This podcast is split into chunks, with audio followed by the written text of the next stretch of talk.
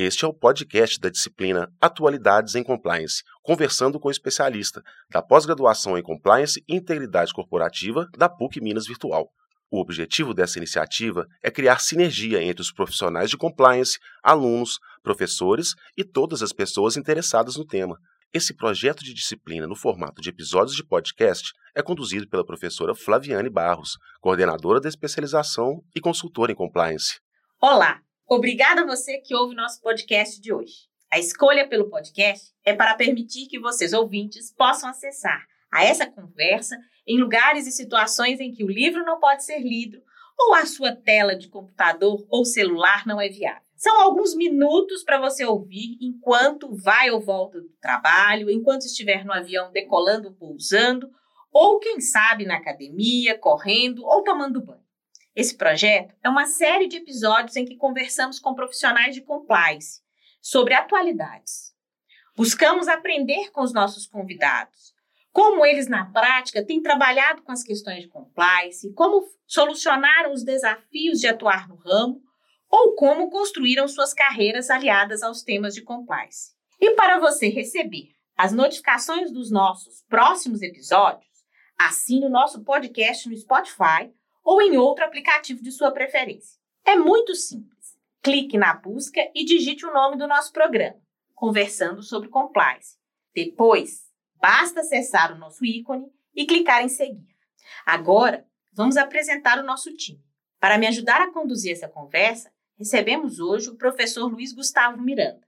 Ele é professor da nossa especialização de Compliance e Integridade Corporativa da PUC Minas Virtual. Além disso, ele é doutorando e mestre em Direito, advogado especializado em consultoria em compliance, sócio do Rolim Viotti Leite Campos, com experiência em compliance criminal. Obrigado, Flaviane. Agradeço o convite. É um prazer estar aqui hoje para poder compartilhar um pouco de conteúdo, prática sobre compliance e integridade. Agora a gente vai apresentar o nosso convidado de hoje, que é o advogado Rafael Perpétuo, sócio da TPC Advogados, mestre em Direito Empresarial pela Faculdade de Direito Milton Campos e com uma longa trajetória como diretor jurídico de empresas na área de infraestrutura e telefonia.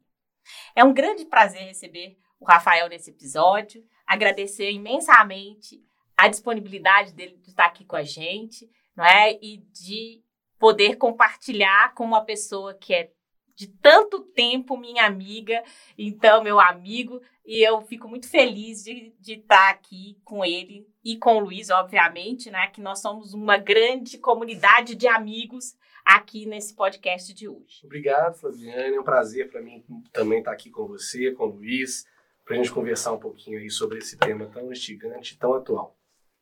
Eu queria fazer uma primeira pergunta, Rafael, que é como é que você é, viu o compliance na sua carreira? Como é que esse tema surgiu? Já que você é um advogado de muito tempo, não é? Então, o tema de compliance é um tema relativamente recente. Bom, o compliance de forma organizada, ele é razoavelmente recente, mas ele já é perseguido pelas empresas é, já há algum tempo. A gente começa a ter contato mais direto a partir da, da do início da década, né, em 2012, 2013, a partir das grandes obras de infraestrutura é, e quando a gente começa a ter financiamentos internacionais e, e principalmente Banco Mundial, BID, passaram a exigir a, a, a, implementação de programas de compliance de forma organizada nas empresas. Então, meu primeiro contato foi, foi uma obra financiada pelo Banco Mundial em que havia essa exigência. E a gente, então, precisou implementar um programa de compliance numa sociedade de propósito, propósito específico, que foi, era um consórcio, que se transformou numa SPE, e precisamos fazer essa implementação para que a obra pudesse ser é, efetivamente otorgada à, à empresa a qual, a qual eu dirigi à época. Só para os nossos ouvintes saberem, né, o que, que é compliance? É, eu vou dar o meu conceito e depois você também podia esclarecer para eles o que, que é uma SPE porque nem todo mundo vai saber o que, que é essa sigla para a gente poder alinhar todos os nossos conhecimentos com os nossos ouvintes. Compliance, para mim, gente, é um padrão de negócios. É um padrão básico, uma tendência em termos de governança que pretende garantir realizações, é, relações éticas, transparentes entre empresas e, e relações das empresas com o poder público, seja nacional ou internacional que é mais ou menos isso que você disse, ou seja, o Banco Mundial é uma, uma entidade internacional e para poder financiar é uma obra, precisou, então, de nos exigir um padrão de negócio, de governança adequado. Agora, conta aí para nossos ouvintes o que, que é essa tal sociedade que você teve que montar para a realização dessa atividade em termos de consórcio. É uma sociedade de propósito específico, né, popularmente chamada de SPE. Falando de uma forma mais simples, é uma sociedade em que duas empresas se juntam né, de forma organizada para desenvolver um determinado projeto específico. Então, ela tem um objeto específico e aquele, aquele propósito definido por aquelas empresas ele deve ser cumprido até o seu final. Então, basicamente seria isso. Rafael, é, aproveitando um pouco da sua experiência, né, já há alguns anos, que, o que, que você traz de, realmente assim, de desafios que você enfrentou, desafios que um profissional, um executivo jurídico e de compliance enfrenta e enfrentou nesses últimos anos? O que, que você pode é, traçar para a gente, comentar para a gente? É o grande desafio, o principal desafio foi a mudança de cultura, né? a necessidade de implantar é, cultura de transparência nas empresas, de governança, de fato, é, num país em, em que o ambiente de negócio estava bastante tumultuado. É, então, a, os executivos de todas as áreas passaram a ter uma preocupação maior com essa transparência e o jurídico tem um papel fundamental aí para ajudar a, a trabalhar essa mudança de cultura de forma que as empresas possam funcionar, possam andar, mesmo dentro de um ambiente mais transparente, mais claro e mais controlado. Então, acho que esse é o grande desafio. Mudar realmente a cultura, é, isso se faz de, a partir da, da, da alta direção para o funcionário que está ali no, no, no, dia a dia. A linha de frente. Na linha né? de frente da é. empresa. A cultura é, talvez, para mim, o maior desafio, seja como consultor, e acho que aqui todos nós três temos esse problema, né? Que é, é justamente o que, que a gente faz para convencer as pessoas que é melhor prevenir do que remediar? Porque o, o, o problema é, que eu vejo quando a gente pensa em implantar, em discutir programas de compliance, ou é justamente convencer a, as empresas, não é? Que isso é bom, que isso é necessário, que e, e eu acho que você vivenciou isso de uma outra forma, né? Porque uma coisa é aquilo, o Luiz fala muito isso, que tem aquelas empresas que têm um DNA de compliance sem ter programas de compliance. Mas a gente também tem aquelas empresas que, que a demanda é eu preciso de um programa, porque senão eu vou perder um contrato, não é? E, e qual que é o desafio de você, então, pegar esse tipo de, de situação, né, e implantar e começar do zero numa empresa que começa achando que compliance é um negócio para atraso de vida, que vai atrapalhar o escopo da minha empresa, que impede que, negócios, que impede negócios, né? Que e que não é algo bom, né? Assim, ah, eu tenho uma, um amigo que que é advogado, criminalista, ele fala comigo assim: "Ah, eu tenho pânico de você porque eu acho que você vai inventar uma coisa que ninguém vai cumprir". não é como se a gente fosse assim aquelas pessoas que iam criar procedimentos tão complexos né, que a gente não, não conseguiria é, seguir o, o, aquilo que é o objetivo né, óbvio de toda empresa, que é o seu objetivo fim lá. Né? O que, que você acha disso? Qual que eu, como é que foi esse desafio? Esse, esse, esse desafio ele é muito grande, porque eu, eu costumo dizer que compliance não tem fim em si mesmo. E você tem que mostrar isso para o executivo, para o gestor da, da, da, da empresa, é, no sentido de mostrar para ele que o compliance vai ajudá-lo a enxergar melhor a empresa, a gerir melhor, a tomar melhores decisões. Então, o profissional, tanto jurídico quanto da área de compliance, ele tem que ter muito cuidado para não atrair para ele determinadas responsabilidades de decidir. Então, o primeiro desafio é, é, eu digo pelo seguinte: muitas vezes o pessoal começa a perguntar para o compliance, pode ou não pode? Para o jurídico, pode ou não pode? E não pode se cair nessa armadilha do pode ou não pode. Né? O profissional jurídico ou do compliance ele vai desenvolver normas que vão se adequar a, ao fim, ao negócio, para que o resultado final seja melhor para para a companhia. E a, o desafio é criar essa cultura e tirar o mito que existe no executivo, no, no, no diretor, nos dire, na diretoria, de que aquilo vai tirar dele a capacidade de gestão e de decisão. É por isso que você comentou, Flaviane, sobre a questão do DNA, e, a, a conexão é realmente de cultura de integridade. Se qualquer executivo ou qualquer profissional na linha de frente que tem uma ideia de o que é atuar com integridade, ele vai ter uma sinalização do que é certo ou errado, do que é atuar com integridade, probidade, ética, honestidade. E isso vai orientar a tomada de decisão. É, realmente, a área jurídica, ela não tem que dizer sim ou não, ela não, é, não cabe a ela. Né? É, o executivo avalia risco. Né?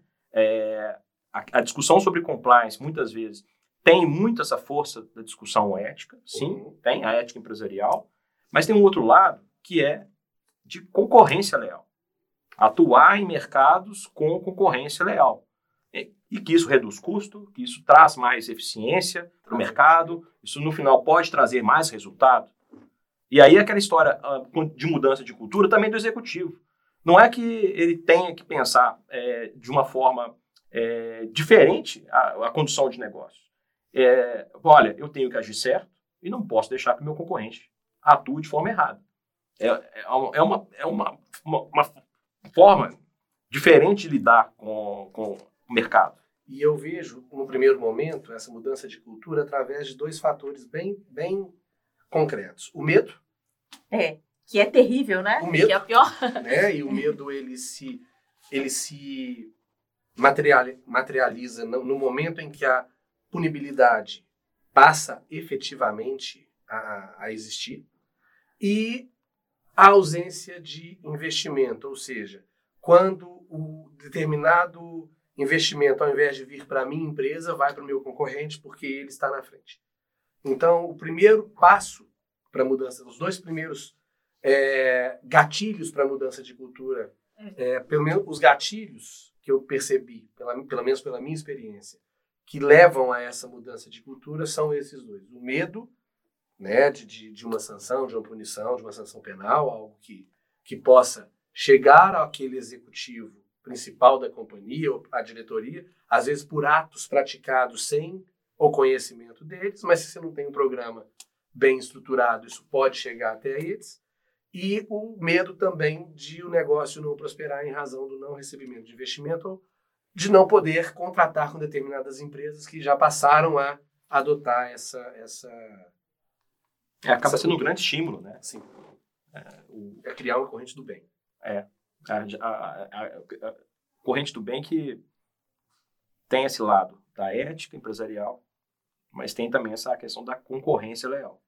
Trabalho muito essa ideia da concorrência leal porque é, só a discussão de concorrência já é suficiente para você justificar é, compliance e integridade como algo é, indispensável para os negócios, Sim. para os mercados muitos editais de licitação Sim. atualmente já é. vem trazendo como exigência a necessidade de ter um programa de compliance implementado.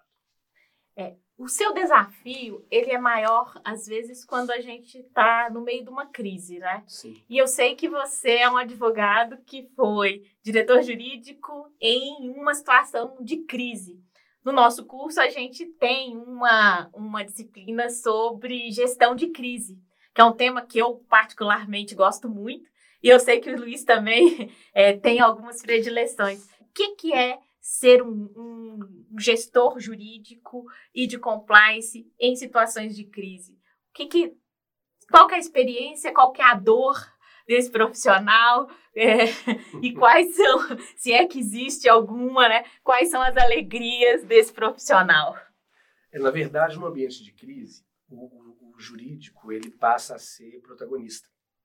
Então, ao invés de um órgão de apoio, né, de uma área de apoio, ele passa a ser protagonista do dia a dia da empresa. Então, isso por si só já traz um peso muito grande para o diretor jurídico, que passa a ter o papel de continuar é, atuando juridicamente, fazendo o papel dele de jurídico do dia a dia, assessorando a companhia, analisando os processos, mas ele passa também a ser demandado em setores que, em áreas, em situações que ele não seria demandado normalmente.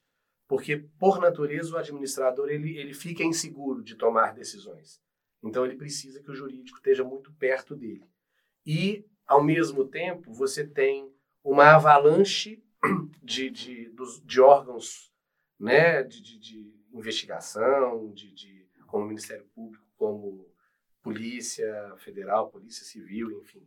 É, você passa a ter, na época, TCU, CGU ainda, você passa a ter um relacionamento diário aí com, com essa situação e o que a gente recomenda é criar um comitê de crise antes da crise. É isso que eu que, queria perguntar, porque na nossa disciplina é, eu, eu falo justamente isso. É, não adianta você ter um comitê de crise quando a crise chega. Ele tem que ser planejado antes. Sim. Então, assim, qual é que suas recomendações, que dica você dá para fazer um bom comitê de crise a partir da sua experiência? É, eu concordo e a gente criou esse comitê de crise depois da crise.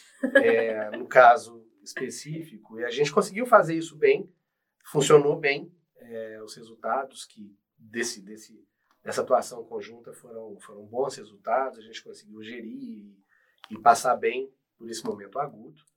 É, mas, a partir de, disso, a gente passou a recomendar, e todas as vezes que eu tenho oportunidade, eu coloco. Montem o um comitê de crise antes que a crise ocorra. E a crise ela pode vir de várias formas. Né? Situações de vários que a gente tem visto acontecer, não só do ponto de vista do compliance, mas de outras questões que, que, que deflagram uma crise muito aguda na companhia. É, não é nada nem nada, né? A, a empresa precisa tomar decisões, o processo decisório tem vários passos, vários interlocutores. E o, e o comitê de crise serve para encurtar esse caminho para tomar de decisão mais ágil. Exato. Né? Aí a crise pode ser uma crise que não tem nada a ver com compliance, pode ser uma questão de marca, pode ser uma questão é, ambiental, pode ser uma, enfim, uma questão que exige uma decisão rápida. Exatamente, né? e ações a serem tomadas. E é preciso definir ações e precisa ter um alinhamento rápido. Então é necessário que as pessoas é, que precisam ser ouvidas estejam numa sala é, priorizando aquele evento. Né? E quais são ah, os profissionais de uma equipe multidisciplinar, que eu acho que tem que ser, obviamente, para um comitê de crise que você sugere, se você, na sua experiência, se você puder nos indicar? Eu, eu entendo que você tem que ter representação do jurídico, representação do RH, assessoria de imprensa, é, financeiro. Acho que é, esses são essenciais nessa mesa. E aí, de, de acordo com o tamanho, com o porte da empresa, você vai buscar outras áreas, mas pelo menos o RH, o financeiro, o jurídico e a assessoria de imprensa são essenciais. Se for uma SA, você entende que alguém do conselho de administração, do conselho fiscal deve ter um, um, sentar nessa mesa ou acho que não? Eu entendo que não. Eu hum. entendo que, que as soluções e as sugestões devem sair dessa mesa e aí serem levadas para a tomada de decisão pelos órgãos que, que deveram. Mas você encurta o caminho. Então você coloca as áreas de apoio todas juntas, você faz o encaminhamento das sugestões e aí a tomada de decisão fica muito mais rápida. O que é interessante, assim, é, o comitê de crise ele funciona também muito parecido com, com as discussões que a gente tem nos programas de compliance. Sim. Não tem uma fórmula certa. É. Né? Então, dependendo do porte da empresa, você pode ter uma solução diferente. Né? Se, é, dependendo do tamanho da crise, Sim. vai exigir uma estrutura diferente. Sim. Né? Então, é, isso, isso é, e tem que ser configurável, é, de, de, empresa para empresa e, eventualmente, de crise para crise. Né? É, agora, de funções, é, as, as funções decisórias, elas precisam estar próximas. Então, não se espera um conselho fiscal. Não, não, não se esperam é, que... Mas se espera, muitas vezes, a presença de um CEO. De um CEO né? É, é, realmente uma, é uma é uma, dependendo do nível de decisão, pode ser que precise aproximar conselho de diretoria, né? Mas não é, não é, não é comum que isso aconteça. Agora, pela, pela minha experiência, por isso que eu, que eu sugiro que nos, o, a decisão final entre no segundo momento, porque os debates, quando tem um CEO na mesa dos debates, ele acaba inibindo os debates. Então, é você precisa ter liberdade para discutir e levar várias soluções para cima. Então, eu, eu prefiro que o comitê de crise ele tenha uma participação até de um nível de diretoria, gerencial, alta gerência ou diretoria, mas o CEO, ele normalmente, quando ele está presente no comitê, ele inibe. Então, ele pode, pode acabar não trazendo, não extraindo das pessoas as melhores ideias por causa dessa questão do que se espera do CEO ali naquele momento. Eu ia te perguntar, Rafael, é, olhando agora para o futuro, né? É, o que, que a gente pode esperar de tendências e desafios de para compliance e integridade? Eu, eu, na minha visão, eu, eu entendo que, a, que o, o, compliance ele tende à estabilização. Né? Nós tivemos um movimento pendular muito forte, as pessoas entendendo o que, que era o compliance, o papel do, do, do compliance officer nas empresas, onde que ele se situa, né? qual é o melhor posicionamento para a área de compliance. Eu, particularmente, gosto muito quando há um conselho de administração, compliance esteja ligado ao conselho de administração. Para mim, é o melhor modelo, mas nem sempre você tem o, conselho de administração. É, caso não, não haja o conselho de administração, você pode sopesar se vai ficar com auditoria, se vai ficar com jurídico, se, mas sempre abaixo do, do, do, órgão máximo, do, do, do diretor-geral, do CEO, enfim. É, nunca abaixo de uma área que não seja a, a, a, área máxima da empresa. Essa é a minha visão. E eu acho que o compliance tende a ficar mais natural. Eu acho que as pessoas estão desmistificando, estão entendendo a importância, estão entendendo que não é um bicho de sete cabeças, que é algo que é necessário e é bom. É bom porque ajuda na tomada de decisões, é bom porque facilita o dia a dia, todo mundo passa a entender o seu papel, a sua alçada de decisão, é até onde eu posso ir, até onde não é a minha alçada, o que eu devo levar para a diretoria decidir, o que eu posso decidir sozinho. E na linha do tempo, quando a empresa está madura com o programa bem implementado, as decisões ficam mais fáceis, mais fáceis e, e a empresa anda melhor. Ela anda mais rápido, ela fica mais competitiva. Então, eu acho que a tendência é uma estabilização, uma incorporação do, do, do, compliance dentro do dia a dia de negócios de forma mais natural.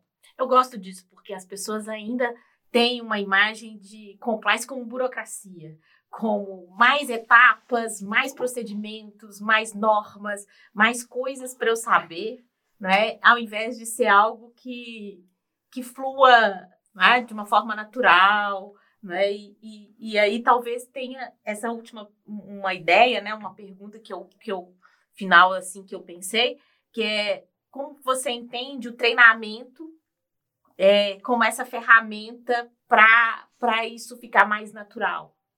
Eu acho que os treinamentos são essenciais. E eu acho que o grande desafio é achar a forma de treinar as pessoas de forma que elas realmente estejam abertas a absorver aquele conteúdo. Então, eu acho que a ferramenta... Engajamento. Engajamento. É. E, e, e, de repente, o treinamento, né? Pessoal, ah, vamos fazer um curso virtual, um PowerPoint, vamos fazer um, uma aula presencial para as pessoas, ah, vai ser um vídeo. Eu acho que aí entra a questão que o Luiz coloca, o DNA da empresa. Né? Quem vai implementar o programa de compliance, quem vai gerir o programa de compliance, tem que saber conhecer a empresa que ele está trabalhando. Né? A, a, gente, eu costumo dizer, é assim, para as pessoas, para fugir dos enlatados. O compliance tem que ser customizado, tem que ser pensado para a sua empresa. E aí o treinamento, ele tem uma eficácia tremenda desde que ele seja pensado para a sua empresa. Se ele for algo que não seja, seja um padrãozão, talvez ele não tenha eficácia necessária. E aí as reciclagens passam a ser importantes, para que as pessoas não se esqueçam na linha do tempo da importância da integridade. Num curso que eu ministrei há pouco tempo, eu estava colocando para os meus alunos é, uma, uma situação muito interessante sobre o futuro. O primeiro momento é você tem o compliance sendo implementado é, de forma menos aceita pelas pessoas. Então é muito mais pela dor do que pela aceitação. Mas o grande desafio é a mudança de cultura. Então, o que eu vejo na linha do tempo é que você vai precisar de menos menos codificação, é, regras mais abstratas e menos concretas, porque isso vai entrar no dia a dia das pessoas. A integridade passa a fazer parte do dia a dia das pessoas. Né? Eu gosto de trazer algumas, alguns exemplos do dia a dia, como a questão do, do beber e dirigir. Né? Como hoje em dia isso está mais presente, mais fluido no nosso dia a dia. Isso é integridade. Né? Isso é integridade. Então, as, os profissionais que estão chegando no mercado, os profissionais que estão já maduros no mercado, cada vez mais vão ter a integridade como algo natural. E eu acho que esse é o futuro e é isso que a gente deve perseguir. Antigamente a gente não usava cinto de segurança quando dirigia, né? Hoje Sim. não tem jeito. A gente entra no carro, já bota o cinto. Então é a mesma coisa, eu acho que vai ser também no compliance com o tempo. Né? É, tem a ver com cultura, tem a ver com hábito, né? É. Porque a gente vai internalizando, vai ficando automático o processo. Sim.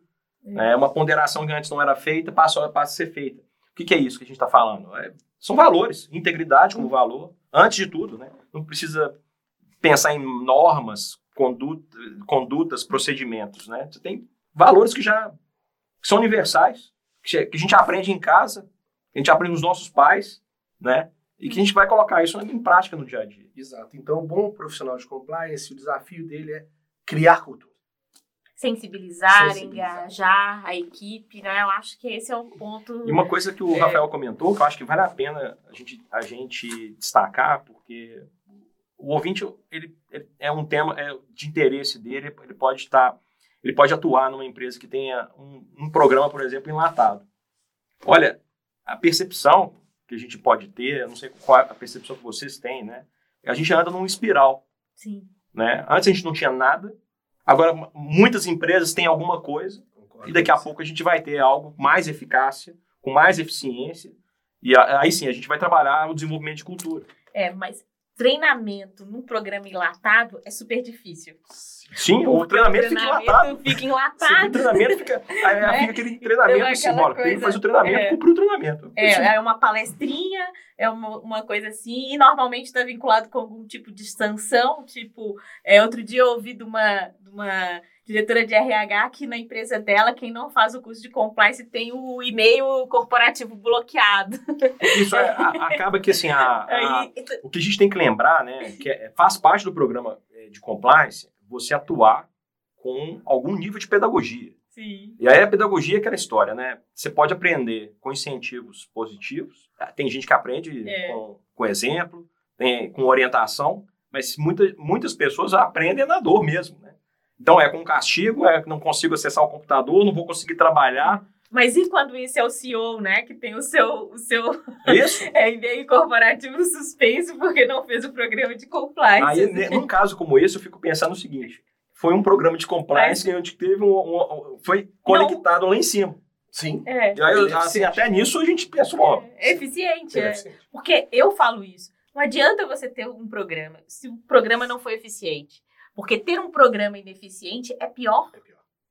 Né? É. Eu acho que você sente isso com mais evidência quando é um diretor, quando estava na, na pessoa de um diretor jurídico, né? Ou seja, você tem um programa, o seu concorrente tem um programa que não é um programa verdadeiramente. É, o que, é, o que é, é, muito interessante, eficaz. né? Mas é, o programa de compliance é, ele começa com a alta administração. Então, se a gente não tiver uma alta administração é, mais do que engajada, né, ele fica fraco. Se ele, ele fica fraco.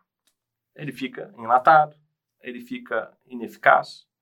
Então, é por isso que é um ponto de atenção sempre que a gente vai ter. Né? Sem dúvida, sem dúvida. E, e se não houver esse, esse engajamento, se a coisa não for natural para a alta administração, não será para o resto do, do, Não dá para ser para comprar para os outros. Não será. Se a própria alta administração não incorpora. Né? Não será.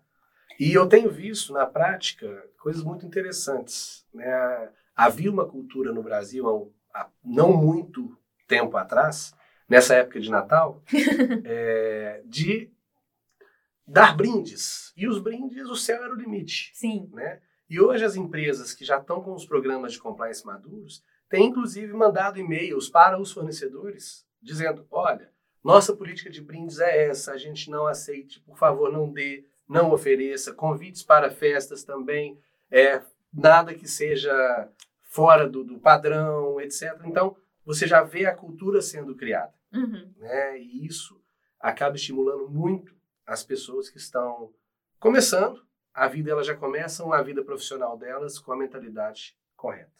Isso é muito importante.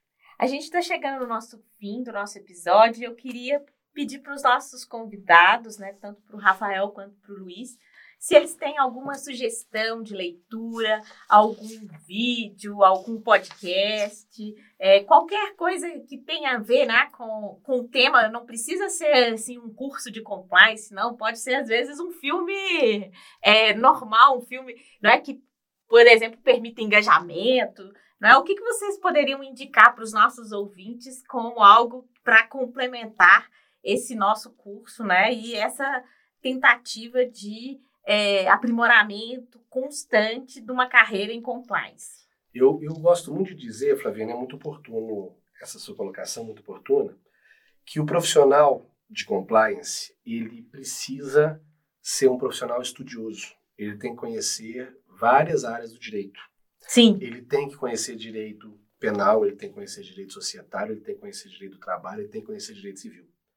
Então. No mínimo, no né? Mínimo, no mínimo. Sem falar dos, das agências reguladoras, das regras. Então, É. o profissional que, que pretende mexer com compliance, trabalhar com compliance, ele precisa realmente se dedicar e, e- e ter uma bagagem muito sólida do ponto de vista teórico. Né? É, só a prática não faz um bom profissional.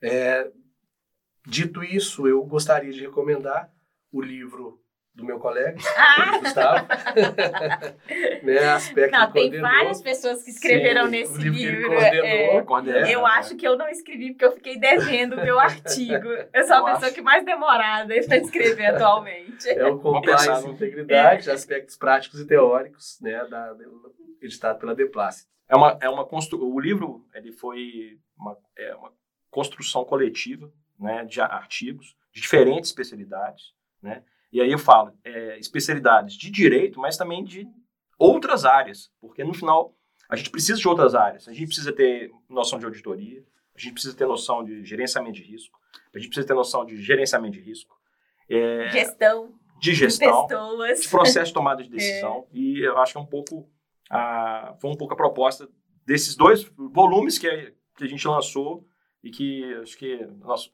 para o terceiro a gente vai nós, nós três aqui presentes Ai, ai. vamos trabalhar fica o convite fica o convite já para o terceiro volume Ai, que ótimo. Ah, pois bem.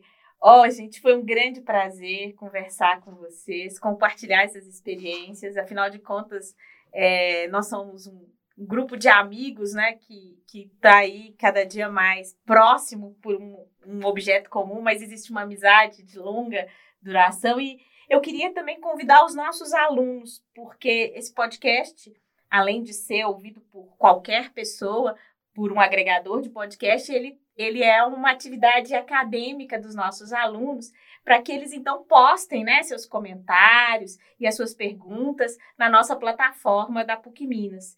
E também convidar todos para os nossos ouvintes para o nosso próximo episódio.